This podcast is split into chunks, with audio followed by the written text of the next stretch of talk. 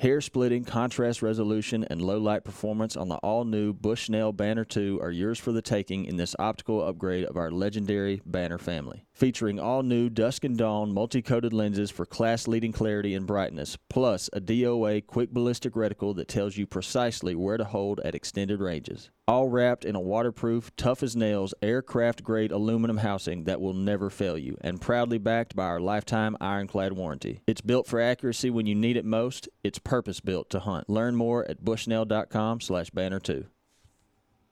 Hey guys, welcome to another episode of the Speak the Language podcast. Now, before we get into this episode, Jordan and I have some exciting stuff that we need to tell y'all about. First off, we have new episodes airing right now on Outdoor Channel. Yep, last fall, a lot of hard work behind those, and they came out really good. Yeah, right now it's the elk stuff. I think we're on this week will be week three, and then after the elk, it'll roll right into the cottonmouth footage. Yep, and we got a little stuff different than Cottonmouth too, so everybody needs to go watch it. Yeah, it's it's an exciting season. It's a different season. Those are airing on Sundays at 10:30 Eastern, Tuesdays at 7 o'clock Eastern, and Saturday morning at 11 Eastern. Okay. And then also, we got a lot of stuff going on. We got the Primo's YouTube channel. How many how many messages do you think you get weekly asking when we're going to start uploading episodes on the YouTube channel? Several at least, and it's happening. It's happening every every Tuesday morning. You can check the Primo's YouTube channel. There will be a new there will be a new episode uploaded. Primo's Truth About Hunting on our YouTube channel. And then, lastly, I think I'm I'm really excited about this because this is like new new. Yeah, we just started it back in the spring. Yeah. The Primo's Truth web series. Primo's Truth web series. It is a new digital series that you can only find at primos.com.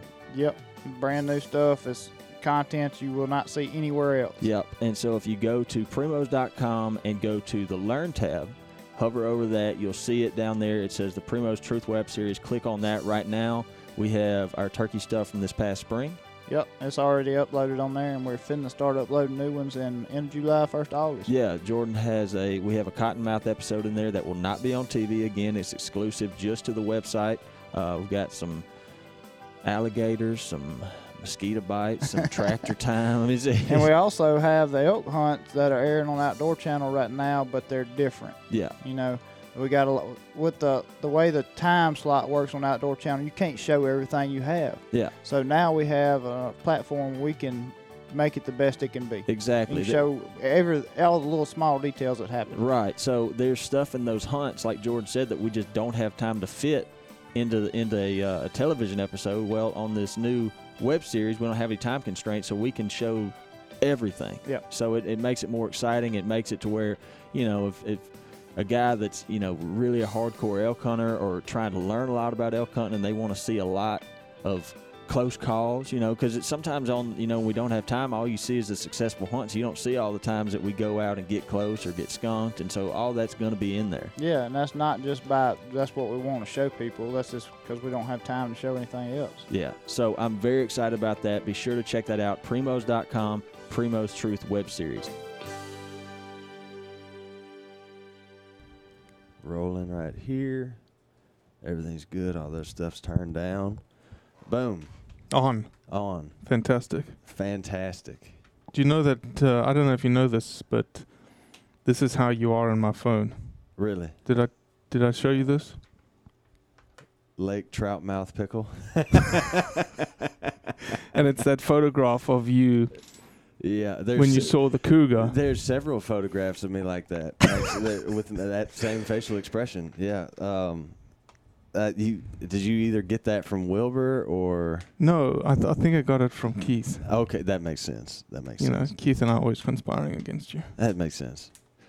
So, Robbie Kroger, Doctor Robbie Kroger, Doctor Robbie Kroger is what I'm used to calling you, Dr. Kroger. Doctor Kroger, Yeah. yeah, back in the day. back in the day. So, I'm gonna go forward, then I'm gonna go back. So, Yep. the, you are the founder and the the everything behind Blood Origins. I guess so, yeah. which is what what we came here primarily to discuss. But Mhm. what I think is interesting, um, for one, we've been talking about doing this for a long, long time, Correct. long, long time. So I'm glad we're finally doing it. And it's Uh, actually perfect timing. Lord's timing is perfect. I think I agree. I agree. Um, and it, it would have been so much like the summertime is the time for us to do this. That way, like I said, like right now we don't have any time constraints, don't have anything. We can talk for whatever for however long. Uh, but I think one thing funny to mention is how me and you know each other in the first place. Right. Yeah. Right. Well, I was a uh, I was a professor at Mississippi State, hmm and you were a young, naive wildlife fishery student, and you were technically, I think you were my first class Yeah. that I ever taught, and I got to teach a class called Applied Aquatic and Terrestrial Ecology hmm that had a a, a certain reputation about it, and it was handed over to me to continue the reputation. And I took it upon myself to make it my own. And you learnt about if elephants were left tusked or right tusked. I did. Yeah, I remember And that. I You probably too today will correct someone if someone says that a snake is poisonous Poi- poisonous versus venomous. versus venomous. And uh, my job was to make sure that I was training up the resource biologists that were going to take care of our state and federal resources for my kids and your kids and our grandkids one day. And I Mhm. took that job very, very seriously. Yeah. And I think everyone in the class realized that I wasn't messing around. Starting from day one, we realized that. Oh, I got everybody's, you know, I knew everybody's name. Th- that still that freaked me out. I still remember that the first day in class. I, ca- I had to ask. Oh, I remember what it was. Is um, you talked about note taking at the end of the class? Like I hated like actual taking note, like physically writing notes down. So I always had my laptop. So I was going to ask you if I could use my laptop to take notes. And I walked up there, and you're like, "Hey, Lake." I was like, "How does he know my name?" Well, it, it showed, and, and it almost bleeds into Blood Origins. It shows that you care. yeah. It showed that, okay, this guy isn't just in here to teach and he's bored. He actually gives a damn. Yeah. Yeah. Like he took the time to learn 80 kids' names in a two week span so that he can interact with them, call them out when they're late to my class, which is, you know, forcing a little bit of responsibility on folks. And just know that, hey, I'm here. I know who you are. I know when you're here. I know when you're not here. And if you're not here for a specific reason, just let me know. Mm-hmm. Yeah, I remember that was one of my favorite classes, and I can say that now because I'm not a student anymore. so you know I'm not blowing smoke. You know. But yeah, it's it's awesome to see you and you know there's a bunch of kids in those first couple of classes that are now wildlife biologists. Yeah. Jamie is the bear guy for Mississippi Department of Fish and Wildlife, uh, Department of uh, Wildlife, Fisheries and Parks.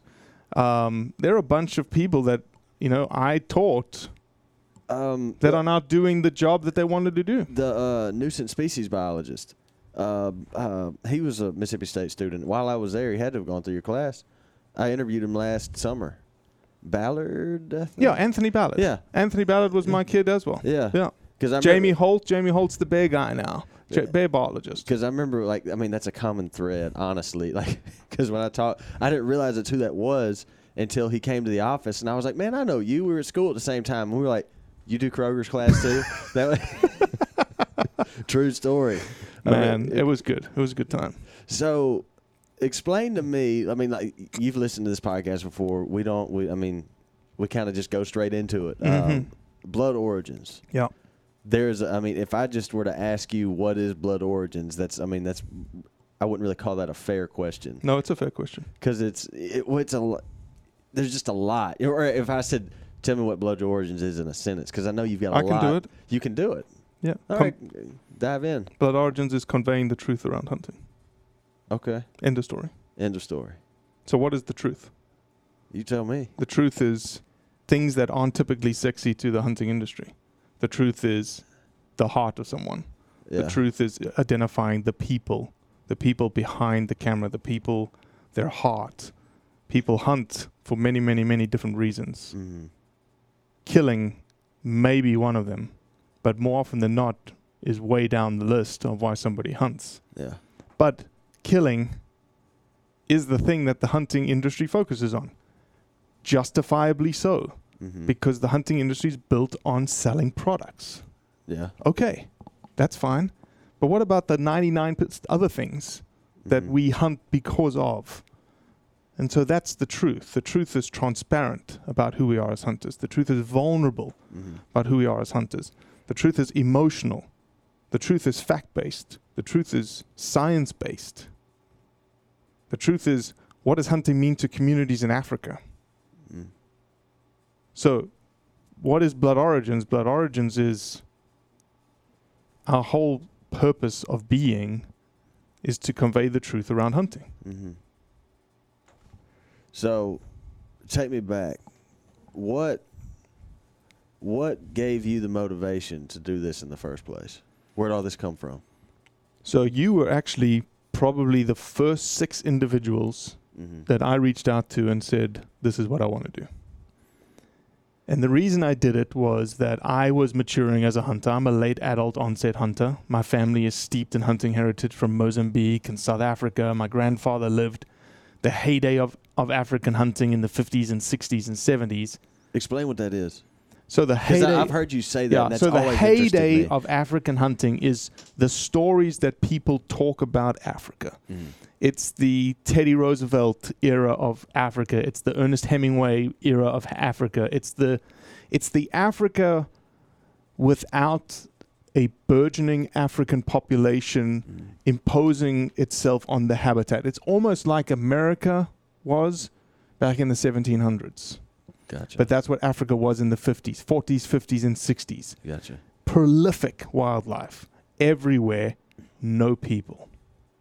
And my grandfather got into Mozambique in the 50s in an, in an import export type role. But he, you know, worked. So, for instance, some names.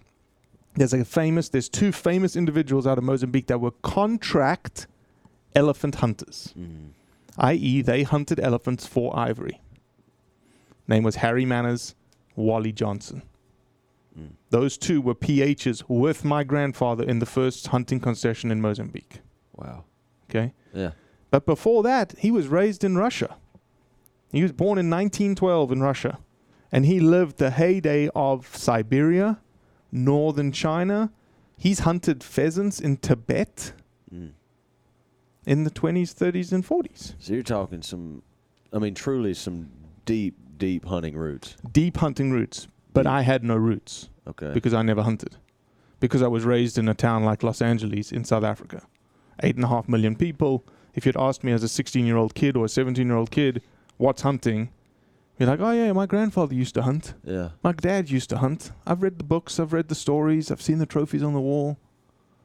Was Do you hunt, Robbie? Oh, I, I don't know. So was it, is it was it something just culturally not Yeah. that you just didn't do? Yeah, because I wasn't in an urban. I was in an urban setting. Right. None of my friends hunted. We didn't go places to. You know, when we went out to the bush in South Africa, you went wildlife viewing. Right. You wouldn't go to hunt because that just wasn't. It's almost like you can equate it with someone in New York uh-huh. who wants to go see Yosemite and Yellowstone. Gotcha. Okay. So they want to go there to see that. They don't want to go there to. They don't want to go to that area to hunt something. Right. They just want to go to see it. Same as most South Africans. If you don't, you're not, you're not raised in a rural environment essentially. Sure. So that that's a part of my heritage, but I never got it because it was almost denied to me. Though I didn't know it was getting denied to me, it was denied to me. Sure. So when I arrived in Mississippi in 2003 and got thrust into the the redneck style of hunting that is Mississippi, literally got given a lawn chair, stuck under a cedar tree, given a rifle, say if something walks by, shoot it. Yeah. Kind of hunting. I was, you know, and so I, yeah, it's, and I, you know, I had to progress very quickly in my ideology of what hunting was. Yeah. And so once I had my two boys and I started thinking about storytelling and I started looking around and I was like, well, where am I going to find, like, where do I find this thing that I'm looking for? This thing that is explaining why people do what they do. Yeah. And I couldn't find it. I couldn't find this narrative that I was seeking. I couldn't find this narrative that was just a little deeper than what I was seeing on the Outdoor Channel, Sportsman's Channel, or Sure. whatnot. Sure. And so that's why, you know, I came up with this idea well, why don't we film people's stories? And when I talked to you, we had this idea. All right, we're going to film individual interviews. That's it, if you remember. Yeah. Very well. And so we filmed myself, then we filmed yours, and then we filmed Keith's. Mm-hmm. And after that, we showed a bunch of people, and one of those was Cuz Strickland. Yeah. And I showed Cuz the three episodes, and he was like, "Oh, this is so great." He goes, "But you need to be in every single one." And I said, "Cuz, this isn't about me." Uh huh. And I think that's a very important point that what Blood Origins, I think, is what's setting Blood Origins apart is that this project isn't about self. Mm-hmm. It's not about Robbie Kroger. It's about us. It's about Lake. It's about Jordan. It's about Troy. It's about us, our community. Mm-hmm. And I was very recalcitrant to making me in every episode. Sure. He goes, No, you don't have to be in every every episode, but you get the opportunity to talk about that individual because they can't talk about themselves. Mm-hmm. And so I get to be the, the bragger, essentially, Right. um, on famous hunters and absolutely nobodies. Yeah. That is something that was always that struck a chord with me initially. Is that that first season, if you will, that you did? You had literally from all over the spectrum. There was mm-hmm. there was no bias. There was no pattern. You know, I mean, you could have someone like, I, you know, a, a Jim Shockey, which he was season two. I think. Yeah, we right? had Will. Yeah, but you could have someone like a Jim Shockey, and then you could then you have somebody on there that no one in the public eye would know, 100%. and so and that was the kind of the whole point of it. Correct. Absolutely. No, that's, you know, Joanna Dart was in that first season. Right. The South Korean lady who got adopted by a single mother mm-hmm. that was into equestrian activities. Mm-hmm. She never hunted, but she became a late adult onset hunter and really discovered this thing that was hunting. Mm-hmm. And she doesn't look like a hunter. Not to the general public, not to the non hunting audience, which is, you know, something that's worth mentioning. That Blood Origins isn't built for you and me as hunters. Sure, it it gives hunters an opportunity to look at what we do and maybe tweak their narratives of how they're expressing hunting Yeah. but it's built for the non-hunting audience. It's built so that people that sit in the middle, the non-hunting majority, that are keeping our hunting lifestyle around for our kids and grandkids, can see, oh, I never knew that about hunting. How many times? I can't tell you how many times I've heard somebody say, "I never realized hunting played such a critical role in conservation," Yeah. and my mind was blown because I was like, "What?" Yeah. how do you not know this?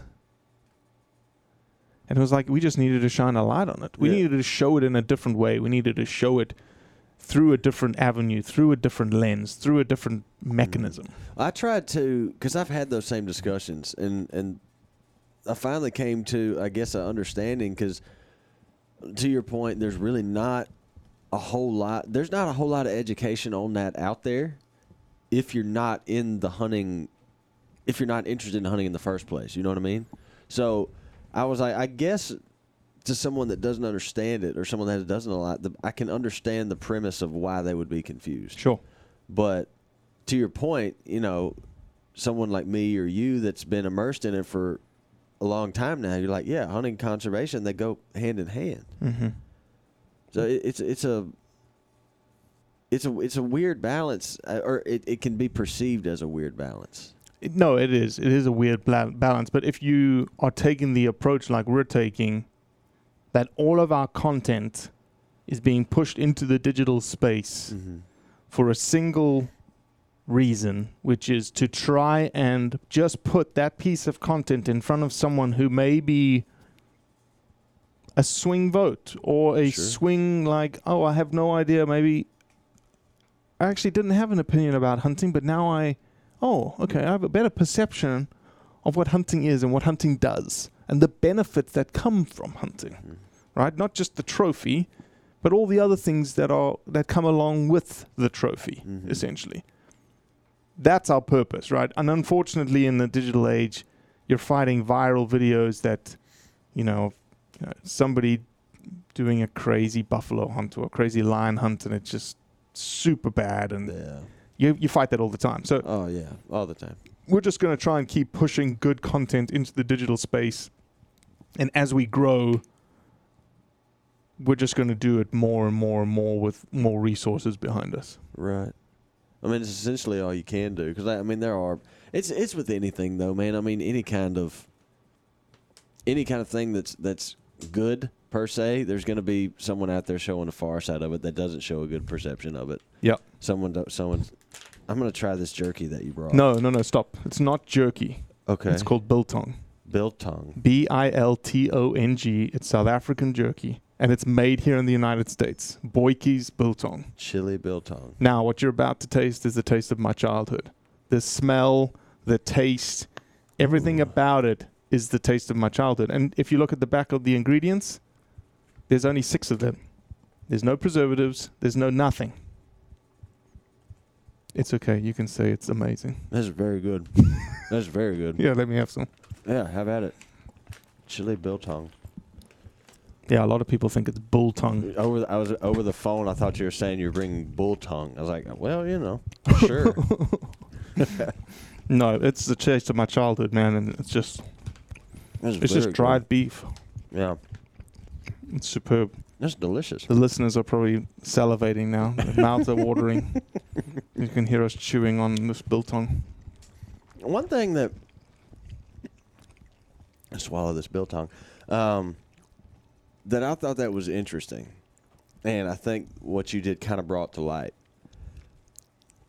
And to your point, kind of, kind of this whole truth and this the this truth behind hunting that you're trying to show. Mm-hmm.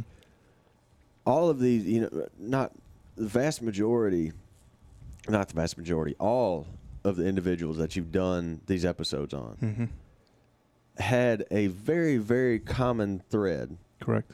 where there was so much more behind what made them hunt than just pulling the trigger on something. Correct. So, so much more behind that. And so the question is, is why is that so lost on the hunting community or why is that not shown more?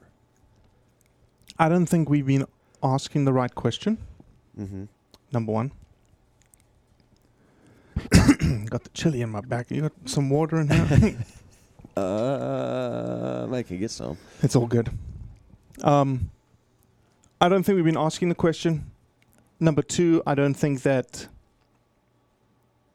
You know, hunting's supposed to be this macho, bravado type endeavor, this, Yeah. this lifestyle, and emotions and crying and some introspective thinking is something we're not supposed to do. Mm. Yet, if you had to ask every single hunter, and, and I've thought about this a lot because it, it happens to me every single time, put yourself in the moment, that thousandth of a second of where your tr- your finger is on the trigger, your fingers on your arrow release, and there's this thousandth of a second moment between the gun going off or the arrow being released. Mhm.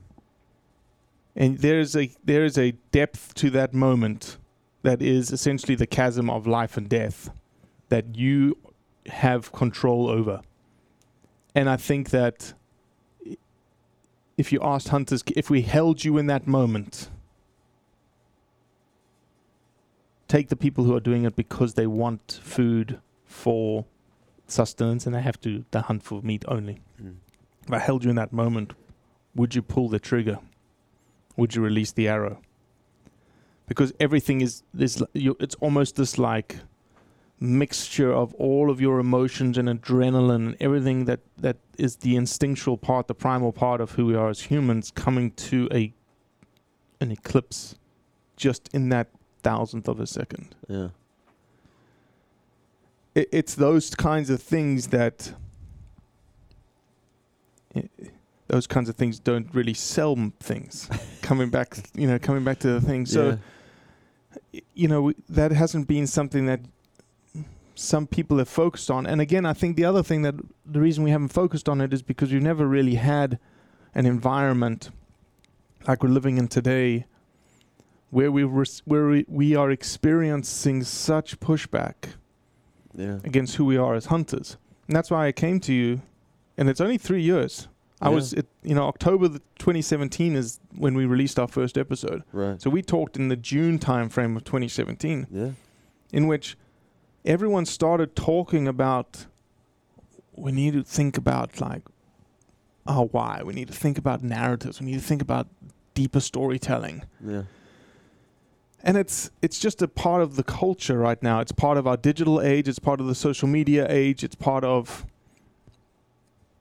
you know, it's part of society in general. The left is getting further away from the middle. The right is getting further away from the middle. Very true. and we're not seeing the middle ground anymore. We're No. not able to have discourse. We're not able to talk about facts and people's opinions Mm. and say, look, I can understand why you hunt, but I'm still going to be an anti. I'm still not going to like it. Okay, fair Sure. enough. Yeah. No problems. So that's that's why I don't think you've seen it, but I think that I almost want it to become sexy. I almost want it to become like, oh, okay, us expressing more of ourselves Yeah. it's something that becomes more mainstream. Hmm. I see it. It's just it's just very very different than how it's been portrayed. I can see what you're coming for though. I can see that, but like it's just to me it. I think you would you would almost have to get that story more across that way, or you would have to get it where you would have to get it where that is the main narrative of hunting Yeah. for it to ever be more mainstream perceived. Yeah. It would have to be Yeah. plain and simple. And I would say maybe, you know, to again coming back to who's going to pay for it, right? That and that's one of the reasons why Blood Origins now is a 501c3 Right. is that okay, we we purposely did not we purposely have become Switzerland. We're not going to belong to anyone. We're not going to have a partnership or sponsorship with a, a certain gun manufacturer or a camera manufacturer or anything like that because then we belong. Sure. And so I that world has obligations, that hunting world has obligations to those sponsorships, to the industry, to the partners, right?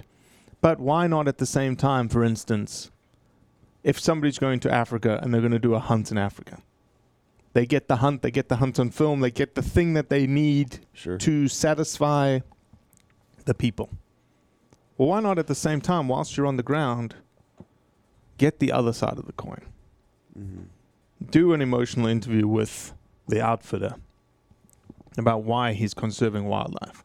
Do a interview with the community member who's receiving the meat. And it's a, a standalone piece of content. Yeah. It's oh, another piece of content that for sure. pushes with the thing that you need to use for for satisfying your sponsors and your partners. So, where my mind went to when you when you said that, and I know, and I, I honestly, I'm not doing this on purpose. I know that we can the discussion. I know you're doing something right now with Tahr, Correct. Um, but and that's not the reason I bring this up. This is just the first thing that came to my mind. Uh, we went to New Zealand. It's Mhm. been two years ago. Yep. And one of the things that that I even get a lot on not just the Primos page but my own page is we'll not all the time, but it's not uncommon to get direct messages or comments on stuff that's anti-hunting Yeah. or not just anti not necessarily all the time anti-hunting but just you know why are you doing this Do- Right. why, why do you feel the need to do this why are you kill you know or and um, I remember when we went there the cool and don't get me wrong stag's cool chamois are cool I, every everything about that whole New Zealand experience but the was tahr. Oh my gosh, the tahr. That that was my favorite part of the entire trip because they're such a cool animal. Who did you hunt with? Uh, Glenn Dean Okay. and uh, the the gentleman who we hunted with at tahr camp. His name was Croc Adams. Okay. Croc Adams, and there was another guy there. Her name was Stacy Shuker. Yeah. Yeah. I've interacted with Stacy. Stacy is her Stacy Shuker and uh, Brenda Powell from Colorado. Those two women right there. Tough ladies, huh? Oh my gosh! Yep. But so, but any Stacy uh, was there at Tahr Camp, but I still I remember when I was having this conversation. This was, this was at the end of our hunt. It was our last night in Tahr Camp, and uh, just the whole setting. I remember like in the conversation with with Croc and with Stacy, I was kicking myself, going, "Why do I not have my podcast stuff here?" Because it was such a good conversation that we were having. Because this, so like, just to kind of paint the picture for you where we're at, we're in the middle of these mountains. Uh, and if you walk out, the cabin has no power, no running water, It all has to be brought up. The water has to be brought up from the river, and the light was was brought by lanterns, and Mhm. th- that was it. No cell phone service, nothing. I'm ti- Mhm. and it was paradise. Mhm. It was so it was so perfect out there. And um, last night of our hunt, we'd eaten supper, and uh, we get to the point of the night where he pretty much he turns all the lanterns off except for one, just to you know conserve what he's got. And we end up sitting around the table, and it's it's this old like handmade looking table, and mean, just this rustic cabin, you know. I mean, and Croc is explaining to us how they manage these tahr Mm-hmm. because and he had a sure it was it was mind blowing to me because uh, out of all these questions that I had gotten, you know, all the time of how can you say you're conserving these things when you're killing them and all and this that and why you know why would you do this and there's no at the time there was no government mandated management program for tahr. There was no limits. There's no anything. That Still, still today. yeah, C- Croc, Croc being that his place, they could have gone and mowed down every tahr if they wanted to. Correct, and that's what the Department of Conservation wants to do today. Very true, which is which is a shame. But he sat there and explained to me how over the years they had figured out a way to manage that herd Right, to keep it healthy. right. And I was like, here is a guy that is doing this f- completely on his own accord Mm-hmm. for no other reason than he enjoys hunting, he enjoys showing this lifestyle to other people, and he genuinely cares Mm-hmm. about that herd. mm-hmm. And I thought that was the most amazing thing. Well, it's a, and and the whole tahr situation in New Zealand right now is, it's almost stalled out a little bit. So the injunction and the hearing from the Tahr Foundation's perspective on the Department of Conservation, Yeah. they won it. So I'll just, and not that this podcast needs to be four hours because I'm about, I could you know rail for the last for the next two hours on tahr conservation. Go on. I don't, But- it ain't bothering me. So in 2018 was the first Tahrmageddon, quote unquote. The Yeah. whole global hunting community rose up as one for the first time ever, put pressure on the Department of Conservation, who has a minister, which is very important, that is very, very left leaning. Right. She's a greenie, essentially. She used to work for an organization called Forest and Bird, 13 years. She became the Distinguished Life Member of Forest and Bird last year. Tahrmageddon in 2018 put a bunch of pressure on them because they wanted to cull up to 20 to 25,000 tahr, but the science and the monitoring weren't there to understand exactly how many tahr they had. So the, const- the the confidence intervals around that average, and it's not tied to numbers; it's tied to helicopter time. yeah. Okay, so you, that is very critical. They give them helicopter time and they shoot as much as they can in the time allotted on a helicopter. All right? Right. So if you don't have accurate data and accurate science around a population estimate, and you're saying, well, it must be around 25,000, well, what if it's 20,000? You've just essentially eliminated, and eliminated is the appropriate term, not culled, because culling in, uh, infers that the animal is no has no value.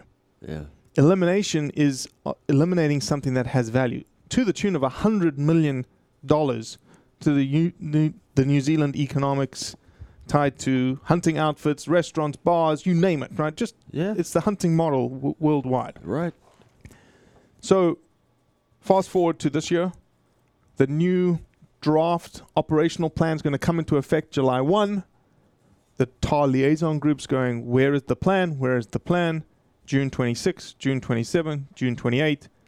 They get a, they get the version of the operational plan, and they have tripled the amount of helicopter hours that have to that's going to go into the national parks. Essentially, eliminate tahr on the national parks. Mm. Well, here's the irony Forest and Bird, the organization that she used to work for, Right. has sued the Department of Conservation for not fulfilling their obligations to legally eliminate all the tahr. Oof. The Tahr Foundation is suing the Department of Conservation for not coordinating with the liaison group to figure out a best solution, a middle ground, because that's what they want. The hunters don't want all the animals on the on the mountain. They want a middle ground that benefits the New Zealand native fauna and flora, but also benefits recreational hunters from a mental health perspective, as well as the commercial outfits and the GDP that tahr hunting brings to the state of uh, to the country of New Zealand. Right. So you have two left and right factions suing the same organization, the same department, State Department, and it's it's almost you know. It's just what hunting is today. It's almost like this this left versus right scenario, but the hunting organizations in New Zealand really are looking for the middle ground. Yeah. They are saying, look, let's come to the table. Let's figure this out. We're working off a 30 year old tahr management plan that was drafted in 1993 that was experimental then. Yeah. So let's put in an adaptive management strategy that's adapted in space and time so that if there are tussock areas or alp- high alpine grasses that are getting mowed down, let's do some operational culling there or increase the quota of residential hunters in that catchment. You, And- you say tussock. Tussock makes me think. Oh, I have some experience with the tussock bush. Oh, yeah. Yeah, that's why I smiled when you said tussock. I almost died the first day in New Zealand Because of what? because of a dead tussock bush. Oh, because you grabbed onto it, right? right. And just.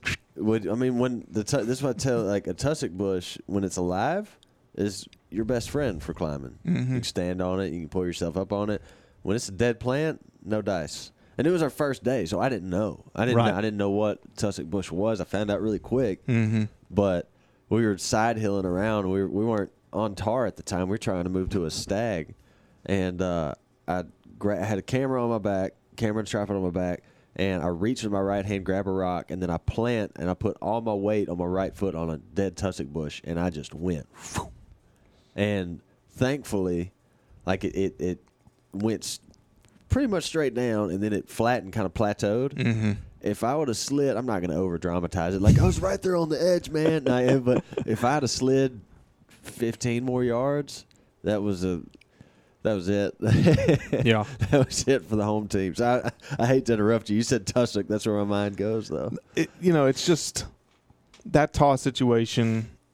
Again, just it speaks to the environment that we're living in right now. Oh, 100 percent. Tahr, uh, Senate Bill one one seven five out of California right now. That was, it used to be called the iconic African Protected Species Act. Yeah. That bans African taxidermy coming into the state of California or owning Yeah. they uh it, it it didn't work in the beginning when they first did it. Well, now they because of COVID, and you look at the red line amendment, they just redlined it and called it the Wet Market COVID Act. They added some wet market language, and the rest is the African Protected Species Act, Huh. and it's passed through the Senate already. It's getting looked at at the House, I believe, next week Really. or the week after. Yeah, and it's just it's just like you know, it's the idea of not understanding the benefits that hunting is bringing to wildlife, to ecosystems, to communities, to people. There's obviously a lot of misunderstanding. or we wouldn't be in a situation. I mean, the- what the the video you put out the other night trying to reach out to Ricky Gervais. I'm serious. Seriously, I mean, I'm a fan of Ricky Gervais. He's a funny. s- he's a- same here. He's a funny dude. Yep. Uh, he obviously has a has a stark misunderstanding of hunting, though. Yeah, I think I think there's definitely politics at play there. Either he's a spokesperson and he's getting paid for his viewpoints associated specifically with hunting, Yeah. But a lot of people have been reaching out. We dropped that on Sunday. A lot of people have reached out and they're like, "Has he responded? Has he responded?" and I know he saw the video because not 12 hours later, and I was look, don't get me wrong, we were really punching up on that video Sure. and I was really afraid of the consequence of that video. Why? Just if he decided to do something, there were I was in two frames of mind. One, I was really afraid because Yeah. if he decided to do something, we would get a world of anti-storm Sure. brought on us. Sure. Could we handle it? Yes. But in, in the same frame of mind, I'm like, who's who's Ricky Gervais in comparison to me? Yeah. right? He's just a celebrity. Okay, so what? Yeah. And so, but we, the message we put out was exactly what needs to be put out. It Yes. wasn't a ranting message. It wasn't a raving message. It was an even keeled, Ricky, I love you, but I think you got this wrong because Yeah. these are the facts that I've seen firsthand I don't believe you've seen them firsthand. So why don't I take you and show you firsthand? And at the end of that experience, if you still have the same opinion, all S- good. So be it. Yeah. So be it. All good. So 12 hours after that video dropped, I get a text message, and it was, "Did you see Ricky Gervais's uh, Instagram?" Question mark, question mark, and immediately my adrenaline spiked up. and I was like, what, what? He posted a picture of an elephant, and it said something. He misspelled something in there. He said something like, "Only elephants should have a tuck." It's supposed to be a tusk. uh, Only elephants should have a tusk. Ban trophy hunting. And if you look through back through his Instagram page, he hadn't had a single band trophy hunting picture for weeks. ah. So you think your video brought Heck that yeah. on? Gotcha. There's no doubt in my brain Yeah. that it brought it on. Yeah. So we touched him. Whether he takes us up on the offer, I hardly doubt it. yeah. But it's you know, it's just almost like, hey, I think you're misinformed. And I understand why you're misinformed. Sure. You know? And so let me help you get a better picture or better understanding of the benefits of hunting. Well, here's the, a whole other point to tackle, to, for me at least, and for I think the benefit of the people listening to this podcast is how you went about contacting him, or not not how you went about doing it, how you went about how you went about approaching him, what kind of tact you used Mhm. because here's what I mean by that is I've known people to say because usually people that get hate from antis or questions from people that don't understand are people that are more in the public eye, but not always. Sometimes it'll be just some random guy yep post a picture of a a deer that he killed, some ducks that he shot, and someone will comment on it and say what you're doing is wrong. And what they'll do is comment back, "Screw you, you're stupid." And Yep. then I'm like, "Ho ho ho, hey hey, this is not." Uh, I I understand why the knee jerk reaction. I understand why that would upset you, but that is you're not going to get anything across to that person or that group of people coming at them that way. correct You know what I mean? So if you put out a video to Ricky Gervais and you were just, just, just, you know, pointing a finger at him and saying that he was ignorant, that wouldn't have. That wouldn't. What would that accomplish? Right. You know what I mean? Right. So that I mean, I think there's not. I think I know there's something to be said about that. yeah no I, and that's why we do what we do right we when we push message we push message in a very even keeled sometimes laced with emotion purposely the way that i talk the way that you hear Yeah. me talk the way that you see me deliver something is purposeful in that i'm showing vulnerability i'm showing that hey buddy i like you i you know but i think you got something wrong here Yeah. and here's why I think it, and here are my facts. But I get it that it's just my word against your word, Sure. right? And am I going to rail about that? Am I going to, you know, beat my chest and say you're absolutely wrong? No. And even in comments, like you just mentioned, I think I'm, I'm glad you said that. So we put that video on Facebook. I think it's at like 55,000 views or something like that right Sure. now. But a bunch of anti hunting comments on it and every one we responded to, we responded more like, "Why, why you say that? You know, Yeah. are you against all hunting, or you just against this certain sector of hunting? Yeah. Are you opposed to X? Are you opposed to Y? Instead of saying what you just said, or, well, you must be a moron. Right. You know, Yeah. screw you, which is doing nothing. If anything, it's doing more harm. Correct. And I can promise you, we've saw it. We saw it on those Ricky Gervais comments. Sure. that there are some in there that you will never, ever change their minds. Yeah. However, there are some in there that put push a stance, and you question their stance a little bit, with just some very logical questions back at them, and they answer, and you and you even start by saying, "Hey." There's no intention here to my question. I just want an open conversation if you're willing to have one. Yeah. What do you think about this? And then that makes them think, and they respond even keeled as well back to you. And you say, Man, I can appreciate that position, and I completely get where you're coming from. And they'll respond, Thank you so much for the dialogue. Whoa. Do you think we've just changed someone's perception around what a hunter is supposed to be and how they're supposed to interact with someone? Absolutely. Yeah, I would agree. I absolutely would agree. It's it's it's such a and the thing why that works, and I, th- I think why sometimes you get the reactions you get is we kind of touched on this earlier is an interaction like that is a rarity in this Mhm. culture. Correct. Like like you said earlier, we pretty we live in a society now where you disagree with me, okay, you're my enemy now. Correct. You know what I mean? There there is no let's find some middle ground. It's no you're over there and I'm over here. That's right. And that's why the tahr situation is so poignant for today's Yeah. society. Hunters want the middle ground. We understand that culling is necessary. Hunters cannot do the wildlife population uh, reductions that need to happen themselves. They need government to come in and cull. Yeah. And so there's the middle ground.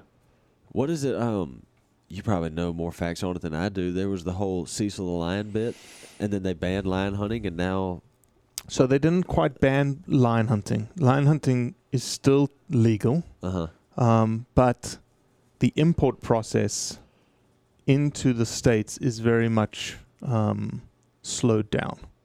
So that's going through Fish and Wildlife Service now, and they're going through individual permits.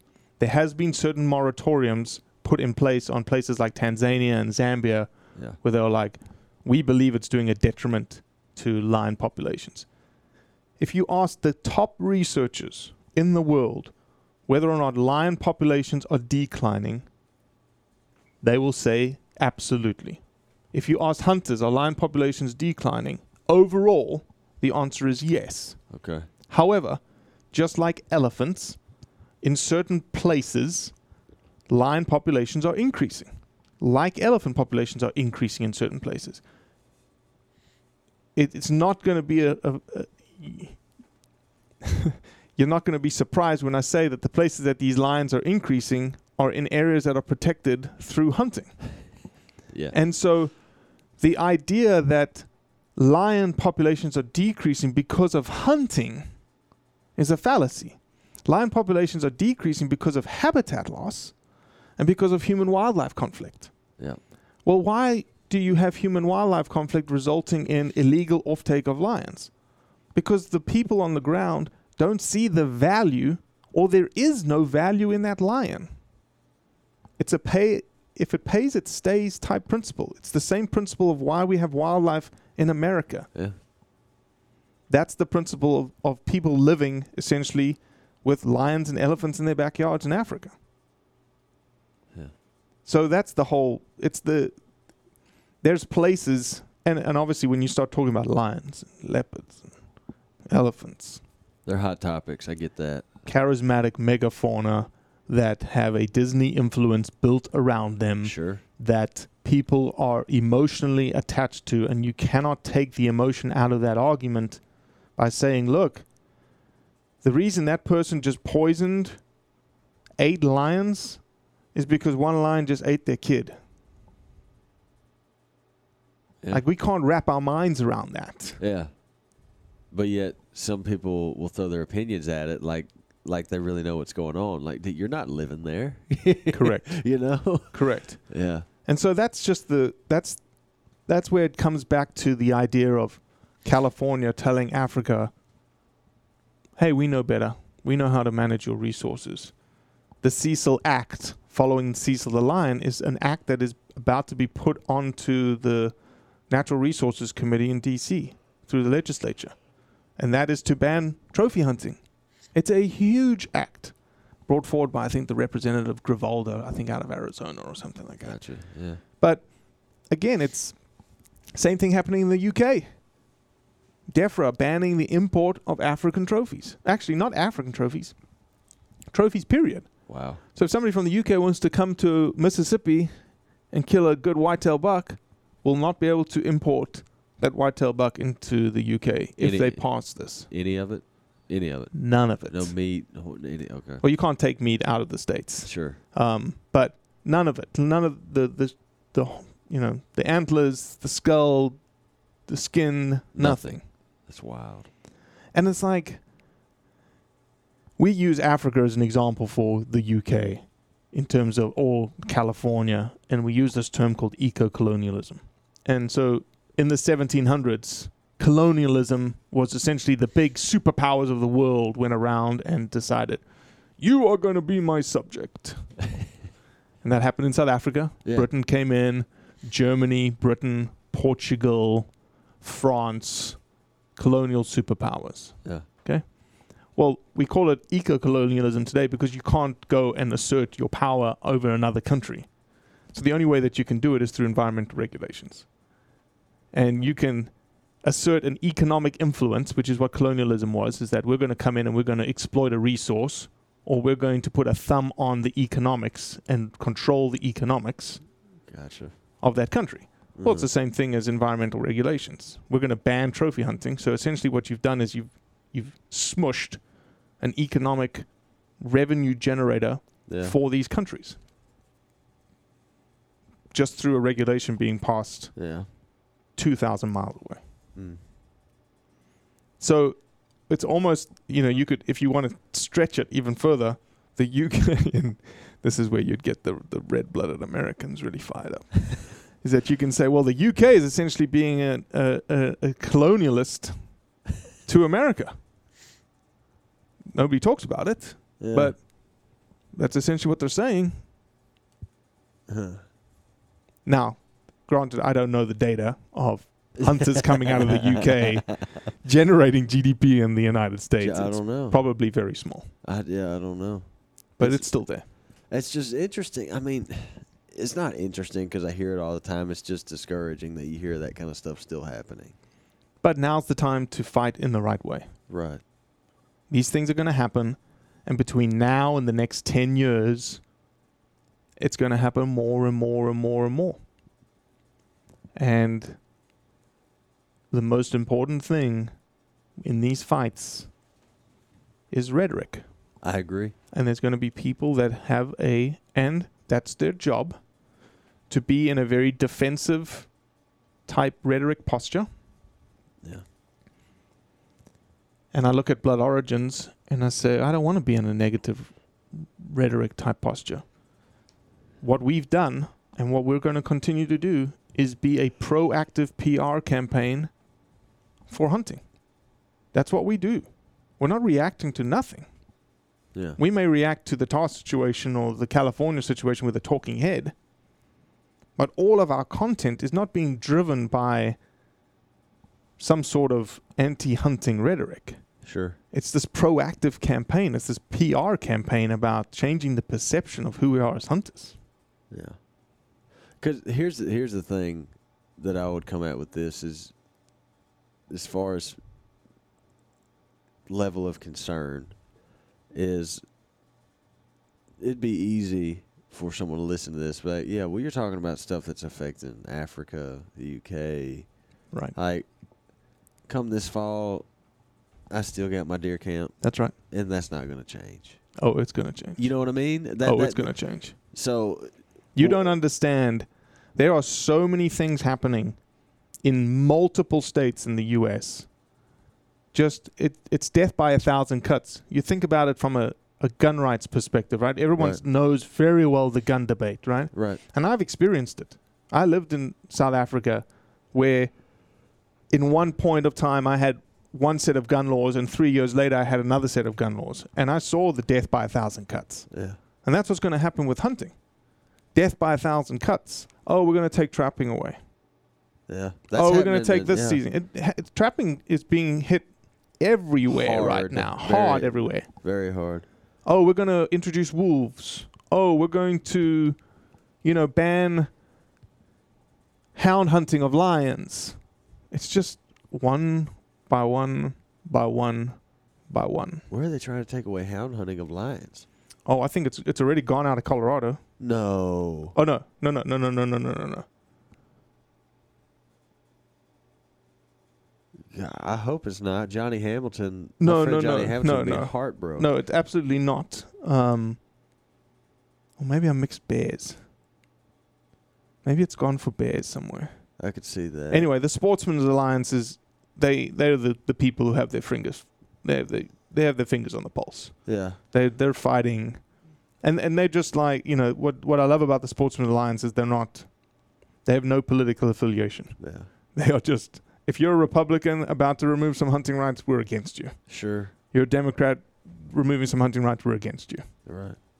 That's a, I, I was in. This was probably three or four years ago when I was hunting in Colorado. One of the guys we were hunting with was concerned because he had trapped his whole life. He talked about running trap lines, and that that was up in uh, legislation then trying to get that taken away. Mm-hmm. Mm-hmm.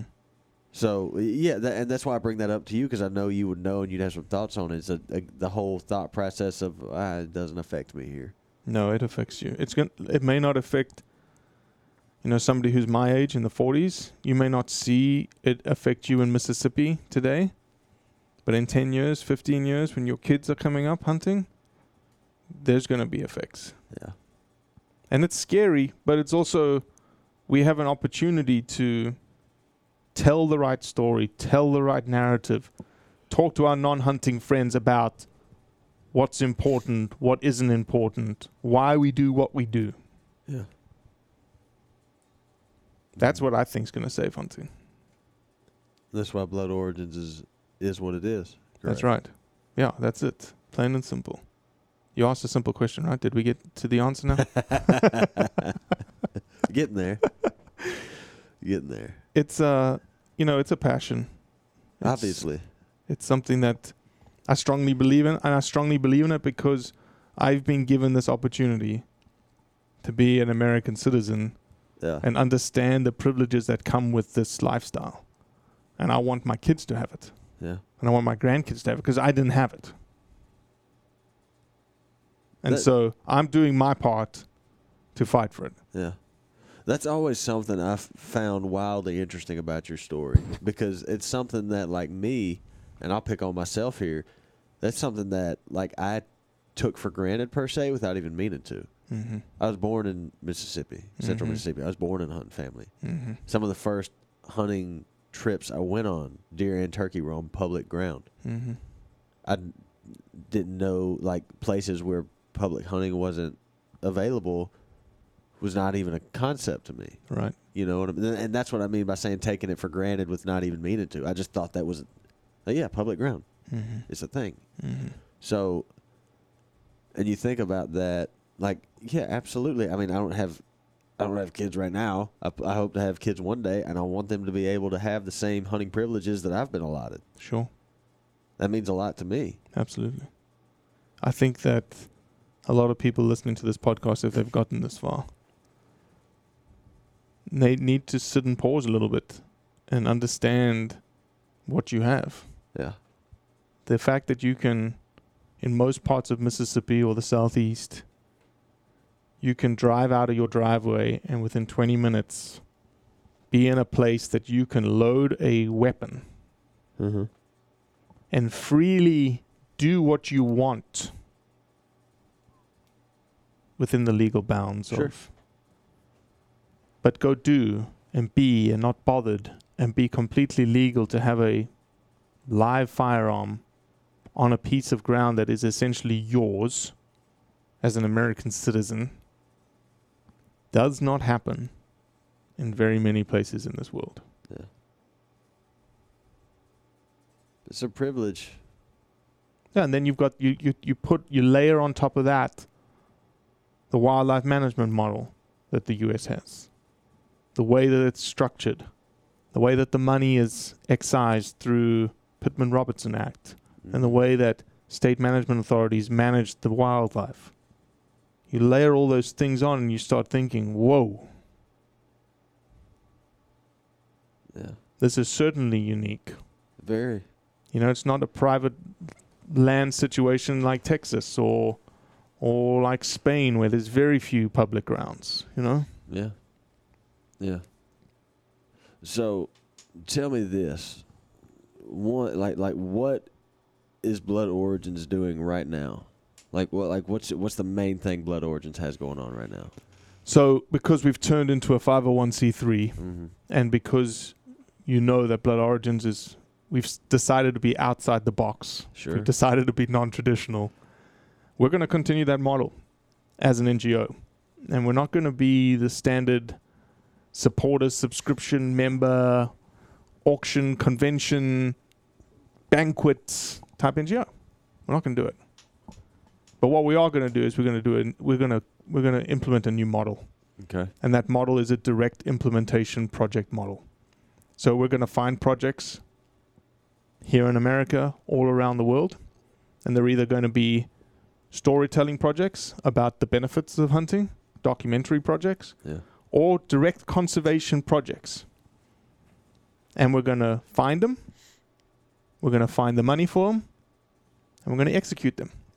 Now, that model is not unique, that happens everywhere. Right. Don't get me wrong. But the fourth thing, we're going to storytell the piss out of it. Excuse my language. Oh no no. We're going to storytell the heck out of it. Is the difference. And so when you see someone like Lake Pickle says, "Oh man," for instance, that we've got our first project is already funded and it is executed, and it's a film about tahr Okay. in New Zealand. When I heard about this situation, I said, "We need a film that captures the non-hunter's heart about what tahr means to the people of New Zealand. Not what it means to hunters, what it means to non-hunters. Yeah. And we as fu- and we as hunters are going to pay for it. Out of the box. Yeah. So I reached out to a couple of people. I said, "You said you want to support Blood Origins." I said, "I need this much money, and we'll fund our first project out the gate." They're like, "Yep, tell me how much." They sent the check, and boom, it's executed. It's already been filmed. Wow. We hired the helicopters. We flew everybody in. We sent them into the backcountry. They got out yesterday. No kidding. They've been in the backcountry for three days. No kidding. This That- is this is right now. Right now, look, I'm getting goosebumps. Look at you. I can feel it. because that's what we want to do. And we're gonna we're gonna storytell the heck out of it. There's gonna be a beautiful film that comes out of it, Yeah. but there's gonna be all these different snippets of content that come around it. We've got eh, we've got outfitter videos of two outfitters that have been hit by COVID about Yeah. what hunting means to them and means to their business. Yeah. We can tie in all these elements. We've got you know we're selling tahr T-shirts, so you know in the name of tahr. We've got all sorts of things all built in and around this one project. Now let's go to Zambia, Yeah. where there's a game management area that's denuded of wildlife. Huh. And let's decide, okay, let's go in and we're going to fund the first 12 months of anti poaching. And we're going to clean out the area. We're going to put an anti poaching team in place. And then we'll pay for the translocation of animals to kickstart that area. Show the benefits of hunting. Hunter dollars putting their, their money where their mouth is. Actions versus words, right? Yeah. And story tell the heck out of it. All right, let's go to Colorado. We talked about lion hunting. yeah. Have you ever seen a lion documentary on lion houndsmen crying over their animals because he's about to put his dog down? No. That's what we'll do. But you need to talk to Johnny Hamilton. Those that's what we'll do. He's the man. We'll tell a documentary story about the and I'll and I'll t- I'll title it Lionheart. And if anyone listening to this podcast takes that idea, I'm going to grab it. Johnny Hamilton. Have you ever heard of Johnny Hamilton? Mm-mm. Johnny Hamilton. I've had him on the podcast before. Okay. Johnny is Johnny is one of my favorite episodes we've ever done because he's such a he is a wildly interesting individual, and and just he he he's an elk guide, Mhm. and like when you meet him, I mean, and it's just when you meet him, he's an elk guide, and he's just kind of like kicked back like one of the guys. Dude is brilliant Mhm. got like I think he's got like his master's degree in wildlife biology. He's, I mean, like. I mean, he's one time he was talking about like he saw a line track and he could see the track itself and then the distance between the strides, front paw and back paw, and he would know pretty close to the size of that cat. I Mhm. mean, dude is. That's his thing. That's Yep. what he and just. Yep. uh, well, I, I asked him about that because we had the the the brook trout picture you have of me. I, I was asking Mhm. him about the about the mountain lion running that we had. But serious, I, I bring that up right because if you were ever tried to do something with mountain lions, that's your guy, Yeah. hundred percent. Yeah, we're going to do it. And that's but it's how many lion hunts, films, documentaries have you seen? I haven't seen any. Well, there's quite a few out there. Yeah, but they're always typically over the right shoulder, of the hunter going in, chasing the lion, oh, that's yeah. I've seen talking those. talking Yeah, about yeah. conservation and talking about predator prey dynamics and stuff like yeah, that. Yeah, I've versus seen that. Yeah, I've seen that. talk about the guys and their hearts and talk about the investment that they're putting in the dogs and the love of the dogs and the on the the love that the dogs have doing what they do best. Yeah, And all the lions that you let go, all the lions at your tree and you walk away from the tree. That's what we're talking about. That's what we want to do. And execute those projects. And we just do that. And that's how we're going to do work. We're going to do our Blood Origins episodes. That's still going to be our foundation. We're going to do those 12, 18 a year like we Yeah. do. yeah, But we're going to execute these projects. yeah, And people are going to be able to see where their money goes. And people are going to be invested in those projects because they're going to be like, oh, yeah, I know that. And we're going to tap into this idea of FOMO, fear of missing out. Like you're going to be wanting to check your phone because, oh, what's coming out of Blood Origins this morning? Oh, is it my project coming out of Zambia? Or is it my project coming out of New Zealand? Or is it the lion documentary? Are the cameraman out filming lions today? yeah, And don't get me wrong, this isn't Robbie going to all these three places because what I just need to do is I need to hire the best cameraman in the world in these places, yeah, give them the vision, let them have the creative freedom, and say, go build me this. yeah. That's just wild to me. You're talking about this going on in New Zealand right now, and you're sitting here with me in Central Mississippi. Mm-hmm. No, and it's done. Like it's done. Yeah, And the pictures that I have on my phone are just like wow. crazy good. Yeah. I would like uh, it'd be very because I that's the tahr situation struck home with me because I've been there and I've seen it Correct.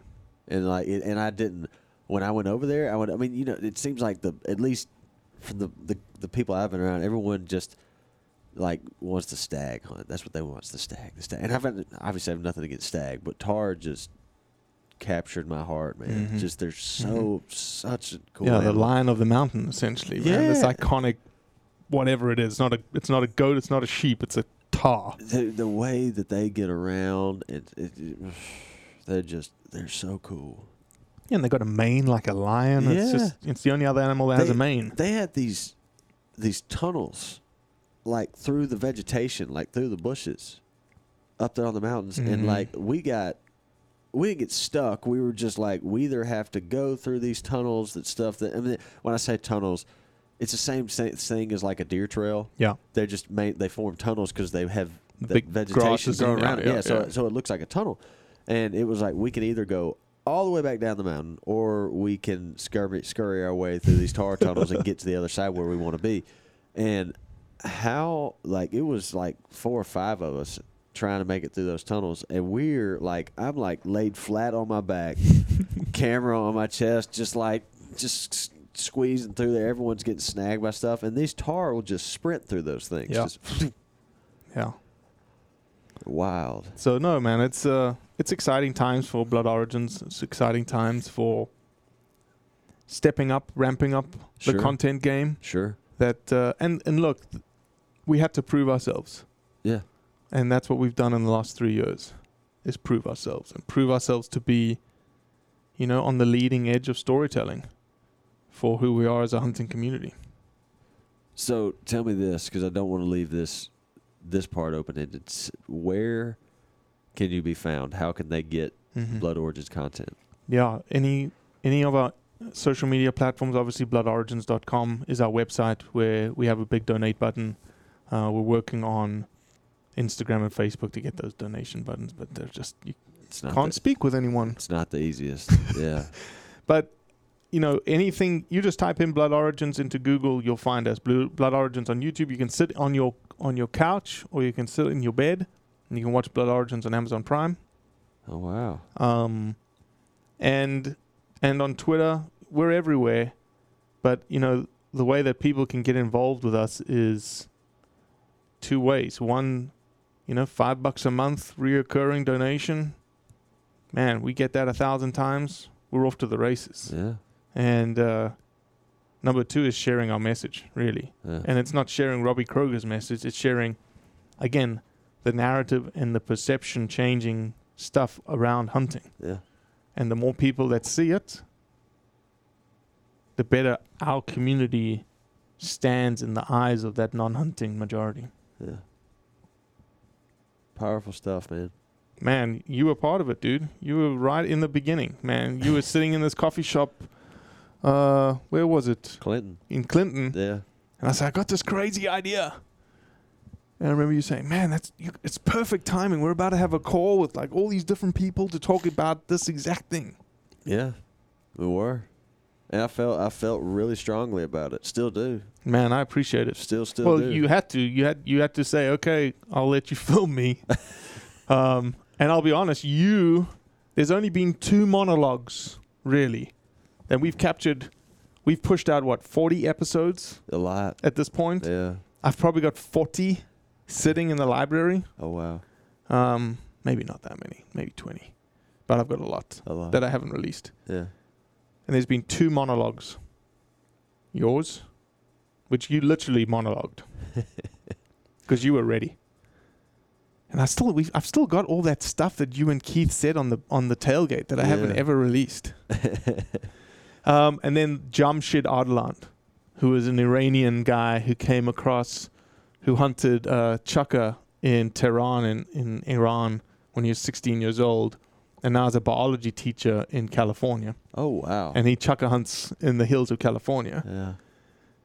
And the funny story with Jamshid was that he, when I, so the way that it works, and you being a part of this is, you know, once we film someone, it's like, hey, who do we film next? Yeah. You tell me who you film next. And so one of our episodes, Jar- uh, Gerard Masih, a Pakistani guy, said, oh no, you need to film this guy, Jamshid. And I said, all right, let's get a hold of Jamshid. And so we were driving across Texas, and Jamshid called me. And like we do, we just touch base with somebody. How you doing? Tell me a little bit about who you are. And he goes, "Oh, can I can I tell you my story?"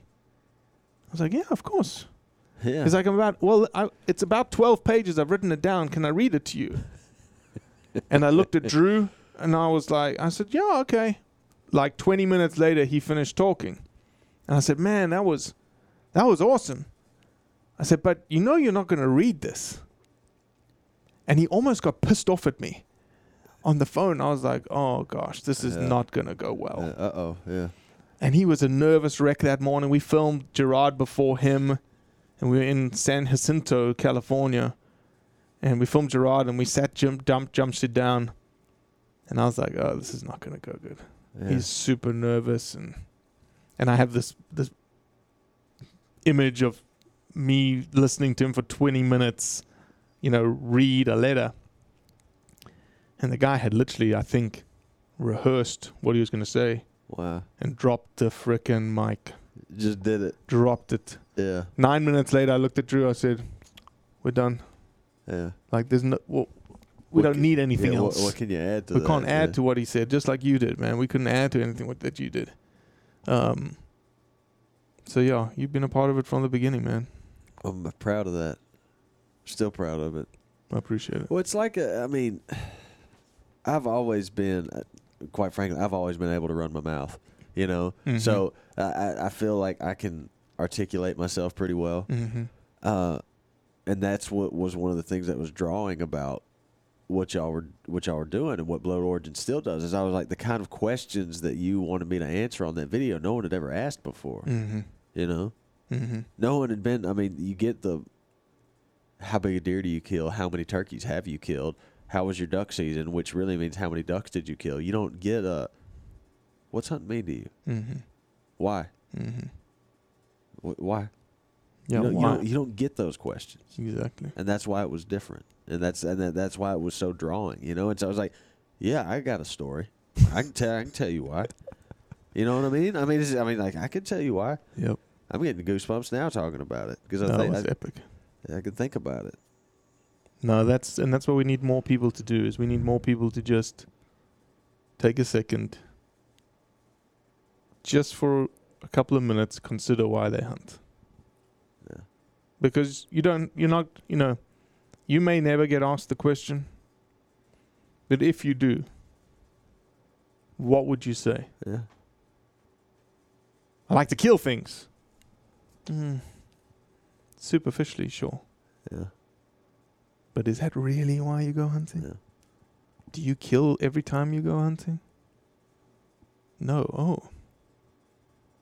So if you knew that you weren't going to kill something every time you went hunting. Why do you go hunting? Yeah.